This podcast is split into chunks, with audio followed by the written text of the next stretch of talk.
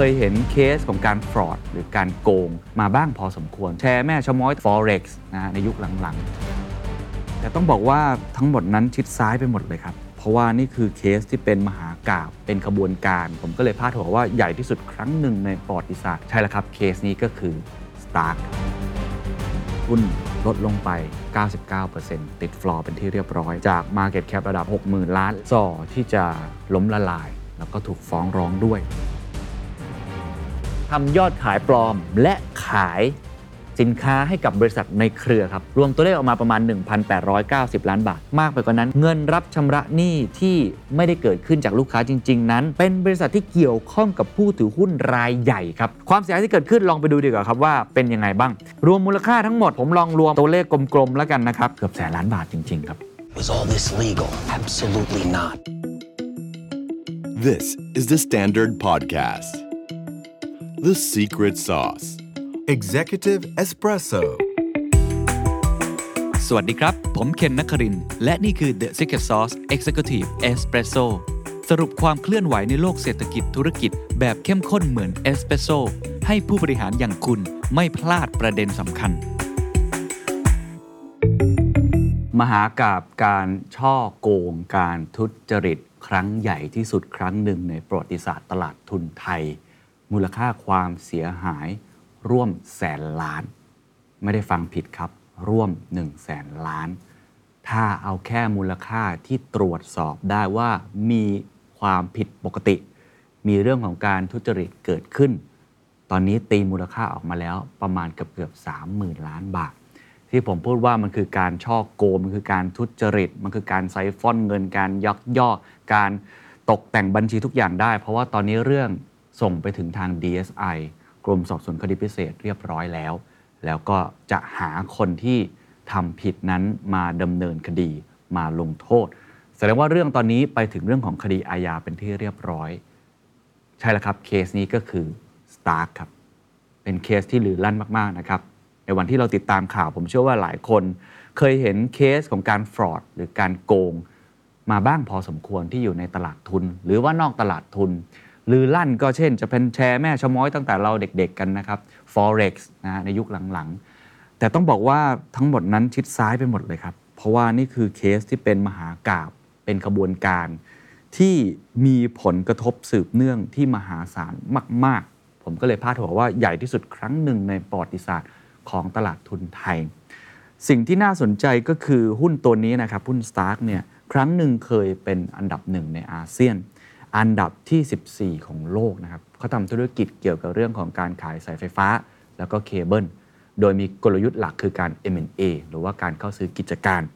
เคยอยู่ในกลุ่มเซ็ตร้อยนะครับก็คือดัชนีของตลาดหลักทรัพย์ไทย 100 บริษัทที่มีขนาดใหญ่ ล่าสุดวันที่ผมอัดก็แน่นอนครับ หุ้นลดลงไป 99%ติดฟลอร์เป็นที่เรียบร้อยนะครับ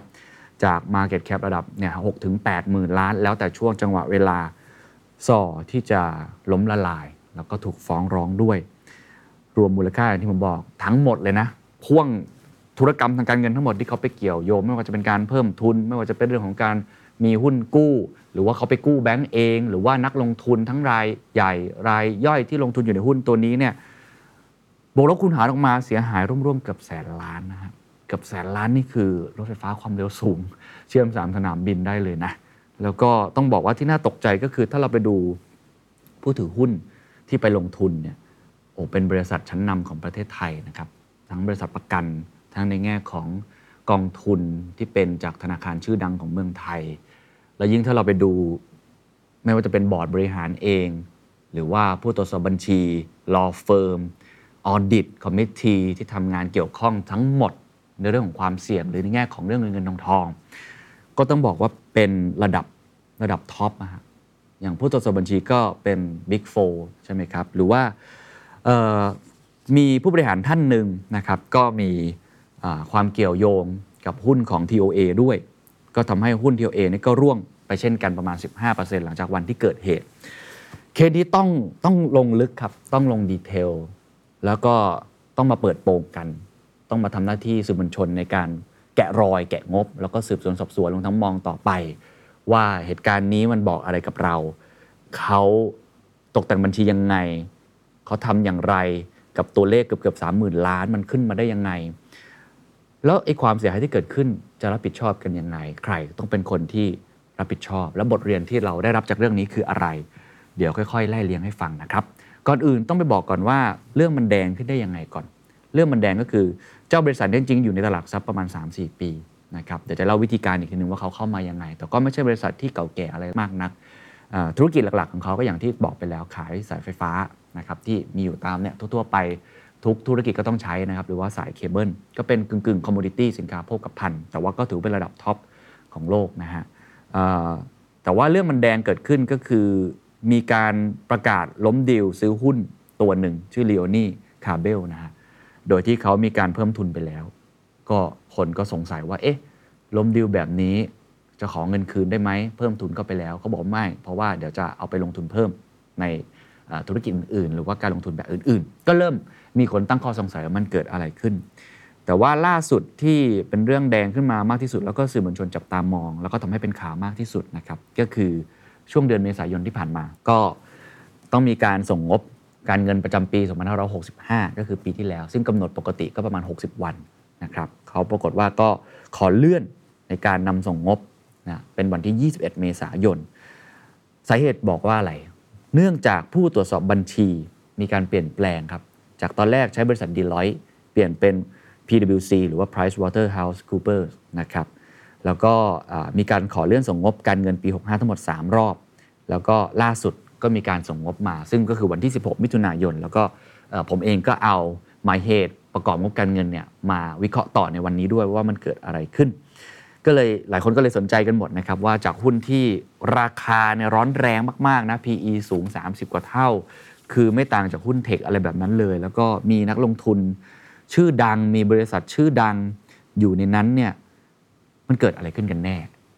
เราลองไล่เรียงให้ฟังครับ ย้อนกลับไปก่อนเลย ต้องย้อนกลับไปแล้วผมจะมีการปล่อยเสียงผู้บริหารให้ฟังด้วยในวันที่เขาพูดถึงตัวหุ้นของเขาในวัน Opp Day นะครับต้องเข้าใจบริษัทบริษัทหนึ่งก่อน ชื่อว่าบริษัททีม A Holding 2 ตัวย่อคือ TAH 2อะบริษัทนี้ก่อนนะฮะบริษัทนี้ครับเป็นของคุณวรรณรัตน์ตั้งคารวะคุณนะฮะซึ่งก็คือเป็นผู้บริหารของทาง CTOA นั่นแหละเขาได้เข้าซื้อกิจการของบริษัทบริษัทหนึ่งมาก่อนหน้านี้ บริษัทนั้นบริษัทที่2นะครับจำชื่อนะครับ ชื่อ f e l International Thailand เป็นผู้ผลิตและจำหน่ายสายไฟฟ้าและสายเคเบิลไฟฟ้าสัญชาติอเมริกัน ที่มาประกอบธุรกิจในไทยมีมานานแล้วครับ แล้วก็ถือว่าเป็นผู้นำในตลาด แล้วก็ f e l d o t ก็เป็นแบรนด์ที่มีชื่อเสียงนะครับ แต่ว่าในปี 2562 นะครับคุณวรรณรัตน์เนี่ยมีความคิดที่จะนำบริษัท Phelps Dodge เนี่ยเข้าตลาดหลักทรัพย์แห่งประเทศไทย เพื่อระดมทุนแก่บุคคลทั่วไป กระบวนการที่เขาใช้จะแตกต่างจากกระบวนการปกติก็คือ IPO ที่เราเคยได้ยิน เขาใช้กระบวนการที่เรียกว่า reverse takeover ก็คือย้อนกลับ takeover หรือว่าภาษาที่เรารู้จักกันเป็นอย่างดีก็คือเข้าประตูหลัง ก็คือ backdoor listing ชื่อก็ตรงตัวเลยครับ ก็คือมันมีบริษัทอยู่ในตลาดอยู่แล้ว แล้วก็ทำการไปทำธุรกรรมให้เรียบร้อย เข้าซื้อกิจการให้เรียบร้อย แล้วก็เปลี่ยนประเภทของการทำธุรกิจ ซึ่งข้อที่ทำให้มันอ สะดวกกว่า IPO แล้วกันก็คือมันมีบริษัทที่อยู่ในตลาดอยู่แล้ว คุณแค่เข้าไปสวมรอย เขาก็เลยเรียกว่า back door ก็คือเข้าทางประตูหลังนั่นเอง แทนที่จะเข้า front door ประตูหน้านะซึ่งบริษัทที่คุณวรรณรัตน์เลือกครับ คือบริษัทที่ชื่อว่าสยามอินเตอร์มัลติมีเดียครับ SMM ถ้าเกิดเป็นคนรุ่นผมจะคุ้นๆกับสยามอินเตอร์คอมิกส์ใช่แล้วครับ คือคนที่ทำการ์ตูน One Piece นั่นแหละครับ แล้วก็ ทำ Sport Radio แล้วก็ทำสื่ออีกหลายอย่าง ก็เป็นบริษัทสื่อก็เลยใช้ชื่อว่ามัลติมีเดียนั่นแหละครับทางกลุ่มคุณวรรณรัตน์เนี่ยก็เข้าไปซื้อหุ้นเพิ่มทุน SMM เนี่ยนะฮะในราคาหุ้นละ 60 สตางค์แล้วก็ไปถือหุ้นใหญ่ในสัดส่วนประมาณ 94%ซึ่งก็ SMM เนี่ยที่เป็นธุรกิจมีเดียดั้งเดิมเนี่ยเขาก็มองอยู่แล้วว่าธุรกิจเขาเป็นธุรกิจขาลงเนาะไอ้การ์ตูนที่เป็นการ์ตูนเล่มเนี่ยมันไม่ค่อยมีคนอ่านกันแล้วก็มาถึงสื่อออนไลน์ เขาก็เลยเห็นด้วยกับการที่เข้ามาทำ backdoor listing ในครั้งนี้ ซึ่งทาง SMM เนี่ยเป็นธุรกิจสื่อก็ไม่ได้มีเงินสดมากพอ ก็เลยทำการเปลี่ยนตัวเองเป็น holding company นะครับก็เป็นบริษัท holding และได้ดำเนินแผนปรับโครงสร้างบริษัท แล้วก็รับโอนกิจการของบริษัท f e l d o t และอื่นๆ ทั้งหมดที่ TAH จำได้ไหมครับ เป็นผู้ถือหุ้นใหญ่เข้ามาอยู่ในมือของ SMM แล้วก็ใช้กระบวนการออกหุ้นเพิ่มทุนก็คือระดมทุนเพิ่มเติม ทางบริษัท SMM ได้ออกและจัดสรรหุ้นสามัญเพิ่มทุนของบริษัทคิดเป็นมูลค่ารวมทั้งหมดในตอนนั้นเนี่ยคือ 1.29 หมื่นล้านบาท ให้แก่ TAS 2 เพื่อใช้ชำระเป็นค่าตอบแทนสำหรับการซื้อ และรับโอนกิจการทั้งหมดจาก TAS 2 ดูภาพตามครับ นี่เป็นภาพจากผู้บริหารเลยนะครับ ตอนนั้นประธานกรรมการก็คือคุณชนินเย็นสุดใจครับ ก็ได้เล่าให้ฟังถึง transformation process ก็จะเห็นภาพเลยนะครับว่า นี่คือโครงสร้างบริษัท ซึ่งโอเค ทำมาทั้งหมดตามกระบวนการของเรื่องของตลาดทุน สุดท้ายเขาเรียกว่าเปลี่ยนชื่อครับ becoming stock มาแล้วฮะ stock ซึ่งไม่รู้ว่าก็คงตรงกับโทนี่สตาร์กนั่นแหละฮะ เปลี่ยนชื่อบริษัทเป็นบริษัท Stark Corporation จำกัดมหาชน แล้วก็ลงทุนในบริษัทที่ดำเนินด้านสายไฟและเรื่องของพลังงาน กระบวนการนี้ครับ ถ้าเราดูตามภาพครับ ก็จะทำให้เห็นนะครับว่าคุณวรรณรัตน์ ตั้งคารวะคุณกลายเป็นผู้ถือหุ้นใหญ่ของทางบริษัทเครือนี้ แล้วก็มีคนชนินเย็นสุขใจ เป็นประธานกรรมการ ซึ่งนี่คือจุดกำเนิดของ Stark นั่นเองนะครับ เพราะฉะนั้นอะรีแคปกันสักเล็กน้อย จุดกำเนิดของ Stark มี 3 ตัวละครหลักๆ ที่สำคัญครับ 1. บริษัท f e l d o t f e l d o t เป็นแบรนด์ทำเรื่องของสายไฟ 2. TAS 2ครับหรือว่า Team A Holding 2 เป็นบริษัทที่เคยถือหุ้นใหญ่ใน f e l d o t ของคุณวรรณรัตน์ตั้งคารวะคุณ ซึ่งเชื่อมโยงกับ TOA และ 3 ก็คือ SMM วันพี e ของผมนี่แหละฮะทำธุรกิจด้านสื่อ ซึ่งภายหลังรับโอนกิจการมา ก็ด้วยวิธีการ backdoor กลายเป็นหุ้นที่ชื่อว่า Stark ในปัจจุบันอะเราเริ่มเข้าใจวิธีการของเขาแล้วนะครับว่าเขาเข้ามาเนี่ยทีนี้เรามาอธิบายกันต่อสักเล็กน้อยว่า Stark ก่อนหน้านี้ทำอะไรบ้าง เดี๋ยวจะมีชื่อบริษัทหลุดออกมาอีกประมาณ 3-4 บริษัท ซึ่งจะเป็นตัวละครที่สำคัญในภายหลัง เราต้องเข้าใจตัวละครทั้งหมดครับว่ามันเกิดขึ้นมาแล้วมันจะมาบอกเราในภายหลังอย่างไร ในวันออฟเดย์ Q1 2020ครับคุณชเนนเย็นสุขใจครับประธานกรรมการ Stark ได้มีการบอกว่า นี่ฮะ หลังจาก becoming Stark เรียบร้อย เราจะมีการเสริมแกร่งให้กับบริษัท Stark กลยุทธ์หลักก็คือการทำ M&A ก็คือ Major Air Acquisition การเข้าซื้อกิจการเข้ามาเพิ่ม เช่น บริษัทแรกครับ ที่เขาไปทำการเข้าซื้อกิจการนะครับ ก็คือ บริษัทอดิสรสงขลาครับเป็นบริษัทที่ทำเกี่ยวกับเรื่อง manpower ก็คือบริหารทรัพยากรบุคคลที่จำเพาะเจาะจงเลย ในอุตสาหกรรมน้ำมันอย่างครบวงจรประสบการณ์กว่า 30 ปี นี่คือบริษัทแรกครับอดิสรสงขลาอีกทั้งยังมีอีกบริษัทหนึ่งครับ ชื่อว่าไทยเคเบิลอินเตอร์เนชั่นแนลเป็นผู้ผลิตและจัดจำหน่ายสายไฟฟ้าตัวนำทองแดง และอลูมิเนียม มาตรฐานระดับสากล ซึ่งมีแบรนด์นะครับ เป็นแบรนด์ที่ชื่อว่า Nation ถามว่าผู้บริหารให้ comment เลยครับว่าซื้อเข้าไปทำไม กิจการนี้เจ้าไทยเคเบิลอินเตอร์เนชั่นแนลในเมื่อก็มีไอ้ Phelps Dodge อยู่แล้วเขาบอกว่าเพื่อทำให้มีธุรกิจที่ครบวงจร เพราะว่าทางบริษัทไทยเคเบิลที่ทำแบรนด์ชื่อเนชั่นเนี่ยนะครับเป็นสายไฟขนาดกลางและเล็ก Phelps Dodge คือใหญ่ก็เหมือนรถยนต์คนละ tier แบบนั้นก็ทำให้ใน portfolio เนี่ยโอ้โหครบเต็มรูปแบบนะครับและภายหลังครับก็ยังมีการไปซื้อกิจการนะครับเป็นสายไฟฟ้ารายใหญ่จากประเทศเวียดนาม ก็คือแบรนด์ที่ชื่อว่า Thipha Cable และ Dovina ก็เป็น 2 ผู้ผลิตยักษ์ใหญ่สายไฟจากเวียดนามนะครับก็อย่างที่บอกครับกลยุทธ์ที่มันแบบโอ้โหดุดันมากในการเข้าซื้อกิจการ story ที่บอกว่าเขามีการลงทุนอย่างต่อเนื่อง ก็ทำให้เขานั้นกลายเป็นผู้ผลิตแล้วก็จัดจำหน่ายตัวสายไฟฟ้าและสายเคเบิลเนี่ยอันดับต้นๆของโลกเลยนะ ก็คืออันดับที่ 1 ของอาเซียน และอันดับที่ 14 ของโลกเลยทีเดียว ก็ถือว่าเป็นธุรกิจที่มีขนาดใหญ่นะครับในแง่ของอ power เรื่องของ market นะฮะทีนี้มาสรุปกันอีกสักเล็กน้อยครับ ว่าตัวละครหลักๆ ตอนนี้ที่ต้องรู้จักกันเพิ่มเติมก่อนที่จะไปเล่าเรื่องการแกะงบนะฮะหนึ่งPhelps Dodge อ่า Phelps Dodge ก็คือธุรกิจหลักของ Stark สองอดิศรสงขลาครับอดิศรสงขลาเป็นเกี่ยวกับเรื่องคนทรัพยากรบุคคลในกลุ่มอุตสาหกรรมเรื่องของพลังงาน และ3ครับไทยเคเบิลนะครับก็เป็นสายไฟขนาดกลาง แล้วก็ขนาดเล็กอ่านี่คือ 3 บริษัท ยังมีอีกตัวละครหนึ่งครับที่แนะนำให้ทุกท่านรู้จักกันนิดนึงนะเปิดตัวแล้วมาฮะ บริษัทชื่อว่า Asia Pacific Drilling ต่อมาเนี่ยจะกลายเป็นคู่ค้ากันกับบริษัทสตาร์แต่เดี๋ยวจะมาพูดกันทีหลังว่าทำไมผมต้องเกิน เพราะฉะนั้นมี 4 บริษัทเหล่านี้ที่คุณควรจะรู้จักเอาไว้ เพราะว่าจะอธิบายกันต่อไปนะครับ เรามาดูเรื่องของการทำออดิตกันครับ อย่างที่ผมเล่าไปแล้วนะครับว่าเขาเลื่อนอเรื่องของการปิดงบต่างๆ นานาออกไป แล้วก็ในที่สุดครับที่ประชุมผู้ถือหุ้นของ Stark เนี่ยยอมรับครับว่าผู้สอบบัญชีตรวจพบธุรกรรม ที่อาจจะเป็นการทุจริต ขณะนี้อยู่ระหว่างการดำเนินการตรวจสอบรายละเอียดในเชิงลึกนะครับแล้วก็อันนี้ก็คือวันที่ 16 มิถุนายนก็มีการเปิดเผยตัวเลขนั้นออกมา ซึ่งบริษัทที่ผมจะอ้างแล้วก็ใช้เพื่อเป็นการเอามาเล่าให้กับทุกท่านฟัง มีชื่อว่า PwC PwC ก็เป็นผู้ตรวจสอบบัญชียักษ์ใหญ่เนาะเขาไปทำ Special Audit ซึ่งก็รับช่วงต่อนะฮะจากออดิตเดิมก็คือบริษัทดีลอยนั่นเอง แล้วก็อย่างที่บอกนะครับว่าเขาเห็นความผิดปกติอยู่ในนั้น เอาภาพรวมก่อนของงบการเงินเนี่ยเป็นยังไงบ้างหลังจากที่เปิดเผยตัวเลขออกมานะครับ ซึ่งถ้าดูจากรายละเอียดครับ ตั้งแต่ย่อหน้าแรกเลยครับ ทาง Special Audit เขาเขียนไว้เลยนะครับว่าบริษัท Stark ครับ มีหนี้สินหมุนเวียน เมื่อทำการเข้าไปตรวจสอบแล้วนะครับ มีหนี้สินหมุนเวียนสูงกว่าสินทรัพย์หมุนเวียน รวม 6,628 ล้านบาท ส่วนของเจ้าของติดลบครับ เป็นลบ 4,404 ล้านบาท ก็คือสุดท้ายบริษัทมีหนี้มากกว่าสินทรัพย์เป็นที่เรียบร้อย หลังจากที่มีการเข้าไปตรวจสอบ ลองไปดูรายละเอียดเพิ่มเติมครับ จะมี 2 ก้อนให้ทุกท่านได้เห็นนะครับ ก็คือตัวรายได้แล้วก็กำไรขาดทุนของปี 64 กับรายได้แล้วก็ขาดทุนของปี 65 คิดภาพก่อนครับ ตอนแรกที่รายงานมาเนี่ยเขารายงานว่ารายได้ 2514เนี่ยอยู่ที่ 25,217 ล้านบาท กลายเป็นพอเข้าไปดูครับ โอ้ มีการตกแต่งบัญชีอะไรมากมาย จาก 25,000 รายได้เหลือเพียง 17,486 ล้านบาท ดูกำไรครับ ดูกำไรกำไรขาดทุนสุทธิครับ ตอนแรก 2,794 ล้านบาทกำไรนะฮะ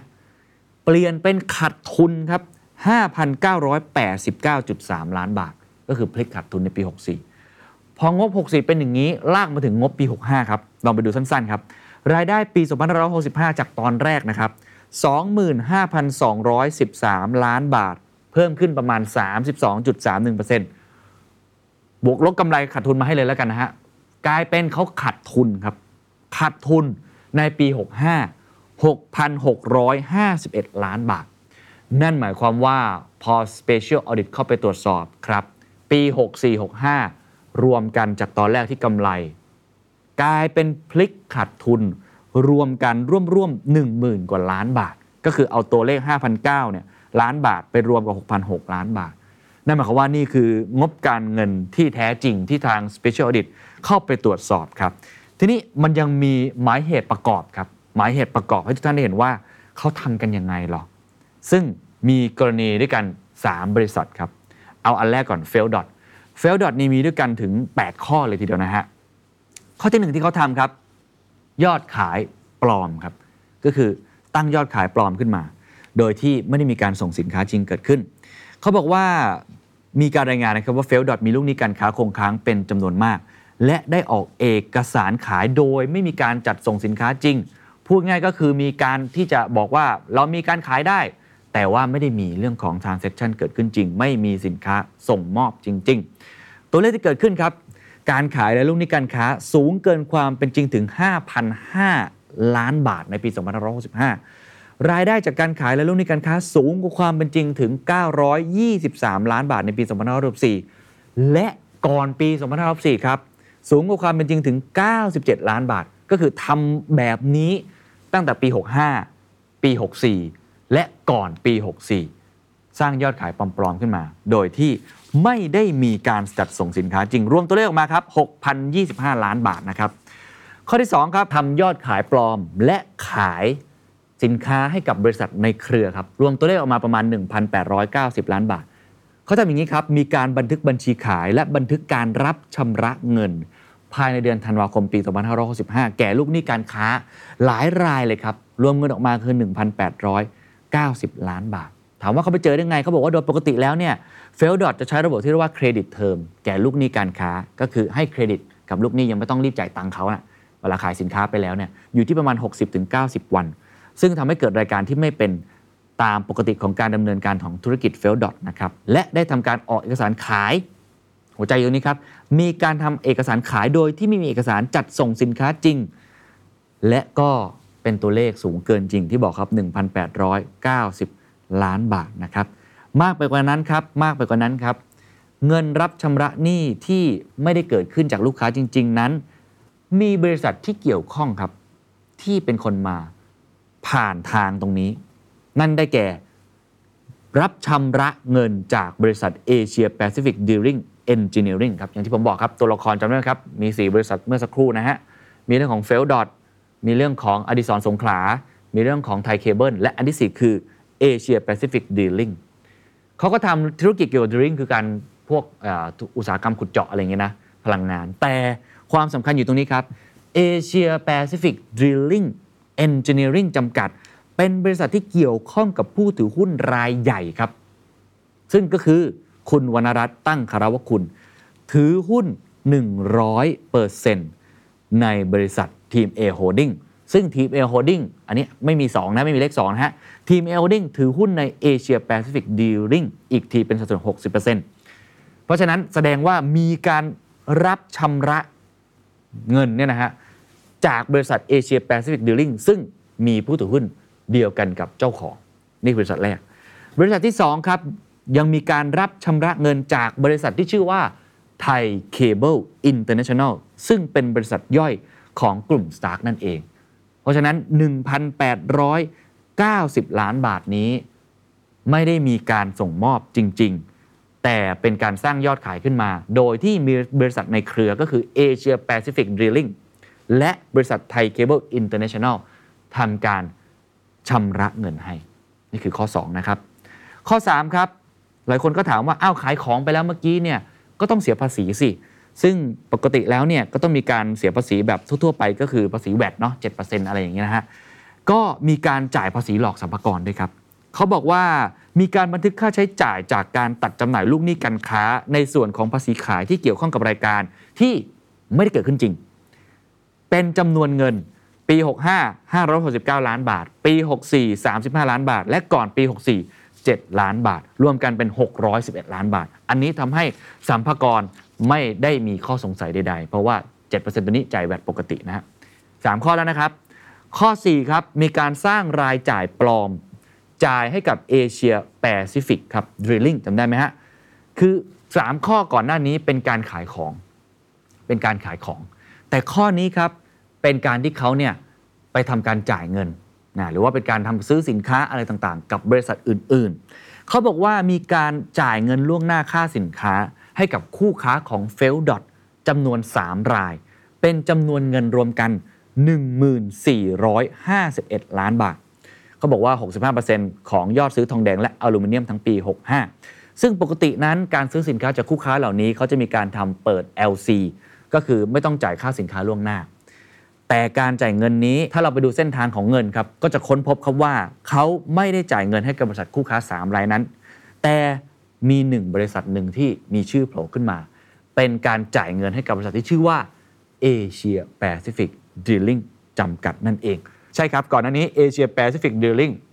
ซื้อสินค้านะเป็นลูกหนี้ของ f e l d o t ใน 2-3 ข้อแรก ข้อทีสี่ 4 นี้เหมือนเป็นการวนเงินครับ เปลี่ยนบทบาทครับกลายเป็น Asia Pacific Dealing ทำการขายของนะให้กับทาง f e l d o t นั่นเองก็คือเงินวนแล้วนะฮะตอนนี้ ข้อที่ 5 ครับ มีการสร้างรายรับปลอม แต่ไม่ได้รับจากลูกค้า แล้วก็ไปอยู่ที่ Asia Pacific Dealing ครับเขาบอกว่า f e l d o t ครับได้ชำระเงินจากลูกหนี้การค้าต่างประเทศหลายราย ในช่วงธันวาคมปี 2565 ก็คือเขามีลูกหนี้ต่างประเทศก็คือมีลูกค้าที่อยู่ต่างประเทศด้วย แต่ว่าสิ่งสำคัญก็คือ เขาดันไปบันทึกว่าเป็นลูกหนี้จากการขายสินค้าในปี 2514 เป็นจำนวนเงิน 2,034 ล้านบาท บวกกับ 4,052 ล้านบาทได้รับเงินอีก รวมกันเป็น 6,086 ล้านบาท เขาบอกว่าเป็นการบอกว่ารับชำระเงินจาก TPC เป็นบริษัทย่อยของ f e l d o t ในเวียดนาม แต่ไม่มีหลักฐานที่น่าเชื่อถือว่ามีรายการขายจริง สุดท้ายครับไปเห็นเส้นทางการรับเงินครับ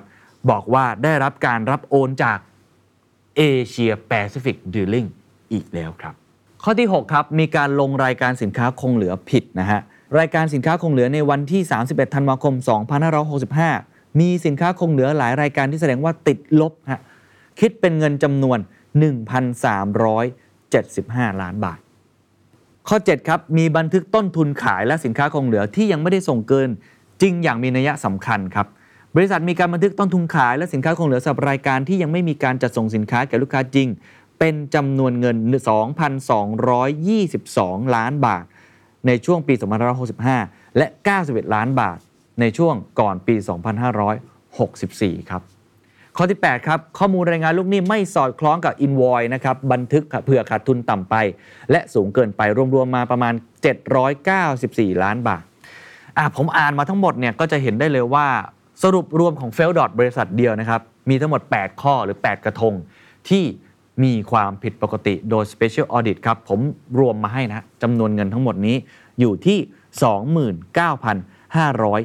29,545 ล้านบาทนั่นเอง นี่คือบริษัทแรกนะ บริษัทที่ 2 ครับ คือบริษัทที่ชื่อว่าอดิศรสงขลาครับทำเรื่องทรัพยากรบุคคลไปอย่างไวแล้วกันนะฮะ มี 3 กระทง สร้างรายได้ปลอม ลงบัญชีไม่มีการให้บริการจริง ค่าจ้างพนักงานเพิ่มขึ้นอย่างมีนัยสำคัญ ทั้งที่พนักงานลดลง มีรายการส่วนลดในการให้บริการในปีปัจจุบัน จึงต้องแก้ไขตัวเลขเปรียบเทียบในปีก่อนใหม่ ซึ่งมีมูลค่าทั้งหมดตีออกมาครับมีความผิดปกติ 1,165 ล้านบาทครับนี่คือบริษัทที่ 2 บริษัทที่3ครับ ไทยเคเบิลครับที่เขาไปเทคโอเวอร์มานะครับมีดังนี้ครับ สร้างยอดขายปลอมไม่ได้ส่งสินค้าจริง รวมเงินออกมา 689 ล้านบาท ยอดไม่ตรงกับที่ชำระ แต่มาจากบริษัทที่เกี่ยวข้อง 160 ล้านบาท จ่ายภาษีให้สรรพากร แต่ว่าสร้างค่าใช้จ่ายเท็จขึ้นมาเพื่อทำให้สรรพากรนั้นมองไม่เห็น 59 ล้านบาท กรณีของไทยเคเบิลรวมทั้งหมด 908 ล้านบาท เพราะฉะนั้นมูลค่าความผิดปกติทั้งหมดที่ตรวจสอบมาในเวลานี้นะครับที่ Special Audit ตรวจสอบทั้งหมดเนี่ยสามบริษัทนี้นะ รวมออกมาครับ 29,545 ล้านบาท รวมกับ 1,165 ล้านบาท รวมกับ 908 ล้านบาท จากบริษัท Phelps Dodge อดิศรสงขลา และไทยเคเบิลออกมาเท่ากับ 31,618 ล้านบาทครับ นั่นคือเรื่องราวทั้งหมดนะครับ ของกลเม็ดเด็ดพรายในการที่เขามีการตกแต่งบัญชี ทีนี้ลองดูผลกระทบสืบเนื่องหลังจากนั้นครับ วันที่ 18-19 เมษายนครับก็บริษัทได้มีการแจ้งความประสงค์นะครับลาออกจากตำแหน่งทั้งสิ้น 7 รายจากผู้บริหารหรือว่าคณะกรรมการบริหารนะครับรายชื่อดูกันในหน้าจอนี้เองครับที่มีการเปลี่ยนแปลงนะครับก็แน่นอนมีประธานกรรมการนะครับคุณชเนนเย็นสุขใจนะครับแล้วก็มีการแต่งตั้งคณะกรรมการเข้ามาใหม่ อย่างที่หลายคนเห็นนะครับมี 5 คนด้วยกันเข้ามาอีกรอบหนึ่งนะฮะความเสียหายที่เกิดขึ้นลองไปดูดีกว่าครับว่าเป็นยังไงบ้าง อันแรกผมว่าชัดเจนเลยก็คือตัวหุ้นนั่นแหละ ราคาหุ้นครับจาก 6.6 บาท ลดลงมาวันที่ผมอัดเนี่ยนะครับ วันที่ 20 มิถุนายน เหลือ 0.04 บาทครับ ก็คือหายไป 99 จุดเท่าไหร่ก็ไปคูณเอาเองเปอร์เซ็นต์นะฮะผมลองคูณตัวเลขมาคร่าวๆเนี่ยมูลค่าจะเห็นแล้วว่าหายไปประมาณ 60,000 ล้านบาทนี้แล้วแต่ช่วงเวลา ก็หายไปเยอะมากนะอันนี้คือก้อนแรกที่ชัดๆ ซึ่งก็มี ผู้เสียหายจำนวนมากนะฮะที่อยู่ในนั้นนะครับก้อนที่2ครับก็คือหุ้นกู้นะครับ cross default นะครับมีการประชุมผู้ถือหุ้นกู้ 2 ชุดครับจำนวน 2,240 ล้านบาท มีมติเรียกให้ Stark ชำระหนี้หุ้นกู้ หรือว่ามีการทำ call default ภายใน 30 วัน มิเช่นนั้นจะทำให้บริษัทผิดนัดชำระเรื่องของหนี้หุ้นกู้ทั้งหมดหรือ cross default มูลค่าทั้งหมดของหุ้นกู้ครับ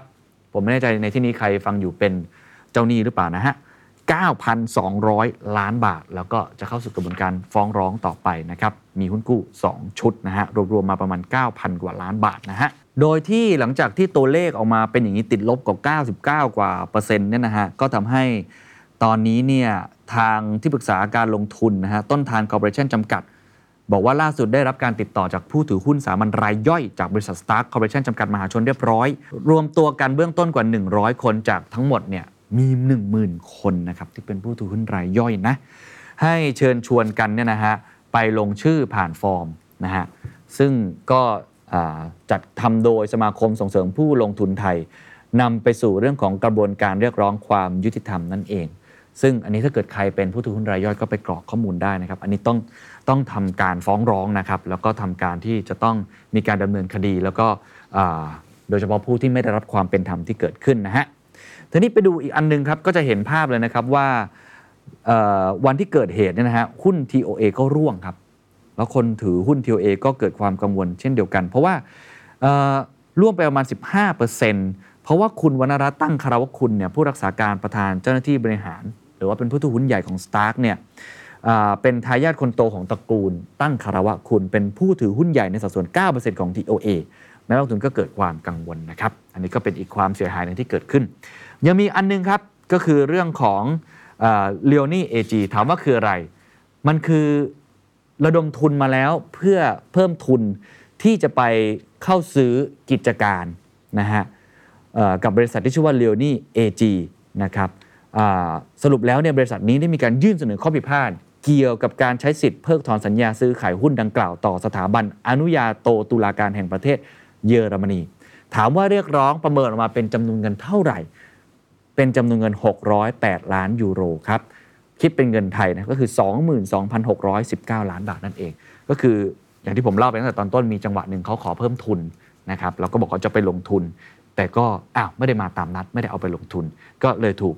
การฟ้องร้องในตรงนี้ครับมีการ ร้องต่ออนุญาโตตุลาการแห่งประเทศเยอรมนีนะครับ นอกจากนั้นครับยังมีอีก 3 แหล่งที่เขาไปทำการระดมทุนเพิ่มเติมนะครับ มีตั้งแต่ 1 เรื่องของการเพิ่มทุนที่เมื่อกี้บริษัทเล o นี่เอจีนะครับประมาณ 5.6 พันล้านบาท 2. ออกหุ้นกู้ครับ 9.1 พันล้านบาท และ 3 บริษัทเขาเองเขาไปกู้เงินจากธนาคาร 8.6 พันล้านบาท อันนี้รวมกันออกมาประมาณ 20,000 ล้านบาทนะครับ เพราะฉะนั้นถ้าดูตัวเลขกลมๆฮะลองคิดภาพครับ เอาตั้งแต่ Market Cap ที่หายไป เอาตั้งแต่เรื่องของตัวการระดมทุน ผลกระทบสึกเนื่องทั้งหุ้นกู้ การไปกู้หนี้ยืมสินมา การเพิ่มทุน นี่ถ้าเกิดว่าเรารวมไอ้ตัวผู้เรียกร้องที่ประเมินเงินนะครับ จากการที่เขาไม่เข้าไปซื้ออขายกิจการเนี่ยนะฮะรวมๆกันเนี่ยตัวเลขออกมาเนี่ยเกือบแสนล้านบาทจริง ๆ ครับ ตัวเลขออกมานี่ประมาณแสนล้านบาทจริง ๆ ก็ถือว่าสูงมากเลยทีเดียวนะครับ อันนี้ต้องยอมรับว่าเป็นมูลค่ารวมๆทั้งหมดนะฮะที่เกิดขึ้น แต่ว่าทาง DSI เนี่ยเขาประเมินออกมาว่าทาง Stark Corporation เนี่ยเป็นคดีพิเศษเรียบร้อย มีหลักฐานนะฮะคนในแล้วก็อดีตผู้บริหารเข้าข่ายทำความผิดอาญาช่อโกงเงินสร้างความเสียหาย 50,000 ล้านบาท แล้วก็สั่งสอบสวนเพิ่มเติม คาดว่าภายใน 1 เดือนครับ จะได้ข้อสรุป ทางคดีส่งอัยการฟ้องนั่นเอง นี่คือตัวเลขอย่างเป็นทางการจากทาง DSI คือ 50,000 ล้านบาท แต่ผมลองเอามารวมรวมให้เนี่ยประมาณเกือบเกือบแสนล้านบาทจริงๆครับ part สุดท้ายครับบทเรียนที่ได้รับจากเรื่องนี้คืออะไร แน่นอนผมเห็นมีหลายสื่อแล้วครับลงทั้ง The Standard Wealth เองก็ทำเรื่องของการซื้อหุ้นยังไง ตรวจสอบ อย่างไรที่ทำให้เราไม่โดนหลอกแบบนี้นะครับ แล้วก็ผมมีโอกาสได้สัมภาษณ์ดร.นิเวศน์นะครับเหมวชิรวรากรด้วยนะครับ ก็มีบทเรียนให้ดูนะฮะว่าการดูว่าหุ้นที่มันดูเป็นหุ้นสุดยอดเนี่ยแต่จริงๆมันจะมีวงเล็บครับคือเป็นสุดยอดหายนะได้ ดูอย่างไร อันนี้ก็ต้องไปว่ากันไป อีกเรื่องหนึ่งที่ต้องตั้งคำถามตัวโตๆในฐานะสื่อมวลชนอย่างผมเองด้วย เช่นกันนะครับ ก็คือคณะกรรมการบริหาร ผู้ที่มีส่วนเกี่ยวข้องทั้งหมด รวมทั้ง stakeholder ที่มีอำนาจหน้าที่ในการตรวจสอบ การกำกับดูแล อันนี้จะตอบคำถามประชาชนอย่างไร ตั้งคำถามง่ายๆครับ เอาแค่บอร์ดบริหารก่อนนะครับ บอร์ดไม่ทราบได้ยังไง กิจการดูดีครับมีกำไร เงินสดไปไหนอะไม่มีเงินสดเพราะมีการตกแต่งบัญชีทำไมหนี้สินและดีอีพุ่งสูงขึ้นในงบปี2564ทำไมลูกหนี้การค้าและสินค้าคงเหลือมีมูลค่าสูงขึ้นเยอะ ทำไมขายของได้ แต่เก็บเงินยาก แล้วเงินยังไปจมในสินค้าคงเหลืองที่เราบอกติดลบด้วยนะฮะมันเกิดอะไรขึ้น ลองคิดภาพว่าเราเป็นบริษัท แล้วเราขายของได้เยอะแต่เราเก็บเงินไม่ได้ มันเกิดขึ้นได้ยังไงทำไมมีการเข้าไปซื้อกิจการต่างๆ มากมาย มันเกิดอะไรขึ้น มีการประเมินความเสี่ยงหรือไม่ นี่คือในแง่ของทีมบริหารนะฮะ หรือในแง่ของคณะกรรมการตรวจสอบ อันนี้ก็ต้องตั้งคำถามตัวโตๆเช่นเดียวกัน ไม่ว่าจะเป็นบริษัท Big 4 ตรวจสอบบัญชี Law Firm คณะกรรมการ Audit Committee ตรวจสอบสิ่งเหล่านี้ที่เกิดขึ้นเนี่ยมันมันหลุดลอดสายตามาแบบนี้ได้อย่างไร อันนี้ต้องตั้งคำถามตัวโตๆนะครับ หรือในแง่ของคณะกรรมการที่มีความเกี่ยวข้องครับ ไม่ว่าจะเป็นกรอตตลาดหลักทรัพย์ อะไรต่างๆก็ตามทีเนี่ยผู้กำกับและดูแลเนี่ยอันนี้ก็ต้องบอกว่าเป็นสิ่งหนึ่งที่คงจะต้องกลับมาถอดบทเรียนกัน ใหญ่ ๆ อีกครั้งหนึ่งนะครับ ว่าสิ่งเหล่านี้มันเกิดขึ้นได้อย่างไร แล้วล่าสุดผมเห็นมีทางแหล่งข่าวนะครับ เป็นข้อเสนอแนะแนวทาง ป้องกันปัญหาซ้ำรอย นี่ก็เป็นการยกตัวอย่างแล้วกันเนาะมีตั้งแต่อันที่หนึ่งเสนอให้พิจารณาทบทวนการใช้ข้อมูล CG rating ก็คือ corporate governance ว่าไอ CG rating เนี่ยยังสามารถใช้วัดระดับบรรษัทพิบาลของบริษัทจดทะเบียน สามารถเชื่อถือได้หรือไม่ เพราะอย่างที่บอกครับ โอ้โห ไปดูผู้ถือหุ้น ไปดูจำนวนคนที่เข้าไปลงทุน ไปดูหน้าตาของบริษัททั้งหมดทุกอย่างเนี่ยมันดูดูโอเคไปหมดเลย เพราะฉะนั้นไอ้ CG rating เนี่ยเราต้องทบทวนหรือเปล่า 2. ครับเสนอให้เพิ่มมาตรฐานในด้านความโปร่งใสของผู้สอบบัญชี และมาตรฐานของงบการเงินปัจจุบัน มีมาตรฐานเพียงพอหรือไม่ เพราะตรงนี้คือเรื่องของงบการเงินครับ เราจะต้องตรวจสอบกันอย่างไร มีบางคนเสนอแล้วว่าต้องมี 2 ออดิตหรือเปล่า อันนี้ก็ว่ากันไป แต่ว่านี่คือบทบาทที่สำคัญอย่างยิ่งนะครับ โดยเฉพาะคนที่เป็นหน้าที่ในการผู้ตรวจสอบบัญชีที่เป็นอิสระจากผู้บริหารเนี่ยก็ต้องปฏิบัติหน้าที่อย่างรอบคอบ แล้วก็มีความเป็นไปตามมาตรฐานวิชาชีพนะครับ เป็นระบบการกำกับดูแลอีกชั้นหนึ่งนะเพราะว่าข้อมูลที่เปิดเผยออกมาเนี่ยมันมันคนจะเอาไปตีความต่อนะสถาบันการเงินกองทุนรวมนักวิเคราะห์นะครับทั้งหมดเนี่ยบริษัทจะอันดับความน่าเชื่อถือเนี่ยก็จะพึ่งพาไอ้ข้อมูลทางการเงินเนี่ยที่เปิดเผยออกมาเพื่อให้นักลงทุนเราเราพิจารณาอีกที เพราะฉะนั้นตรงนี้ก็ต้องมานั่งดูกันต่อไปครับ ว่าผู้ที่มีส่วนเกี่ยวข้องทั้งหมด ผู้บริหารเดิมที่อยู่ในวันนี้และใหม่ในตอนนี้ จะแสดงความรับผิดชอบอย่างไร ก็ต้องติดตามกันต่อไปนะครับ แต่นี่คือมหากาบการช่อโกง การทุจริตครั้งใหญ่ที่สุดครั้งหนึ่งในประวัติศาสตร์ตลาดทุน มูลค่าความเสียหายร่วมแสนล้านบาท สวัสดีครับ